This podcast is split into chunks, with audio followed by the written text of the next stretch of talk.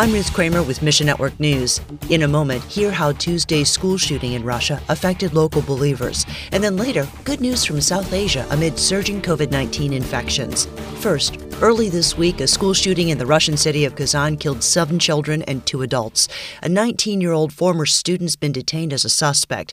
Eric Mock of the Slavic Gospel Association tells us. The pastor of the central church in Kazan has uh, one lady in the church that has a son that attends that school. And the son's best friend relayed to him that he stood there and watched as the, the shooter killed another one of their best friends. And so the child is, is, is caught up in remorse and grieving and confusion over the things uh, that they have seen. Interestingly enough, this friend is also the son of a well-known imam in Kazan. Kazan is part of a largely Muslim region east of Moscow. Mock says local Christians are already mobilizing to help. They are already reaching out to the families, trying to provide counsel as well as resources as the families work through it. And in the same light, S G A is responding immediately. We've already committed resources to help these churches uh, with compassion ministry, uh, both in physical aid to the families during this time, but also with the resources to the churches to counsel families. We'll connect you to S G A's work at mission news dot org.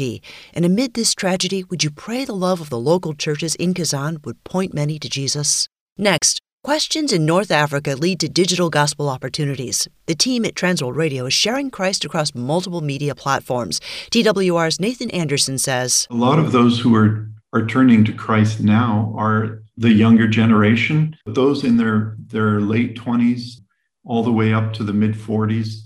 People who are engaged on social media are, are beginning to question Uh, of course, their traditions. Although the Christian faith has a long history in North Africa, centuries of Muslim control results in frequent persecution. T W R encourages believers of all ages and presents the gospel through social media and radio. There are many Arabic programs broadcast from Radio Monte Carlo into North Africa, from Morocco all the way across to Egypt. Algeria has one of the world's largest movements of Muslims coming to faith in Christ.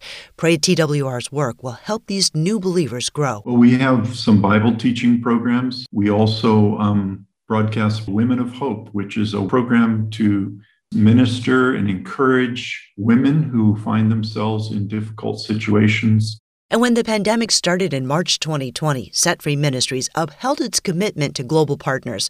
Executive Director Dean Vander Mey says, despite barriers created by the pandemic, Set Free helped its partners continue discipleship and outreach. We didn't shrink back and we didn't stop. We just kept moving forward, knowing that God is able to uh, keep us healthy. And we took precautions. Everyone was masked up and stuff like that, but uh, it's really proven to be quite effective. In a South Asian country we can't name for security purposes, there's been an amazing outpouring in the last year. Many people who have made decisions for Christ and who have been baptized. Authorities didn't stop Set Free and its partners.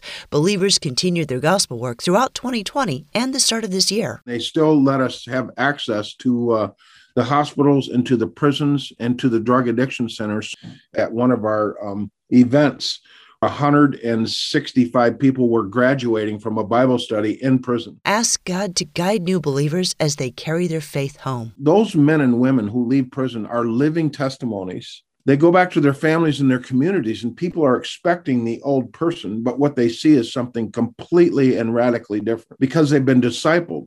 They have new hearts. They have a new love for God. It's a testimony of the goodness and the glory of God that uh, the old man has gone, the new has come. Thanks for listening to Mission Network News, a service of One Way Ministries. M N N depends on you, our listener, for support to keep bringing you the news and helping you find your place in the story of the Great Commission.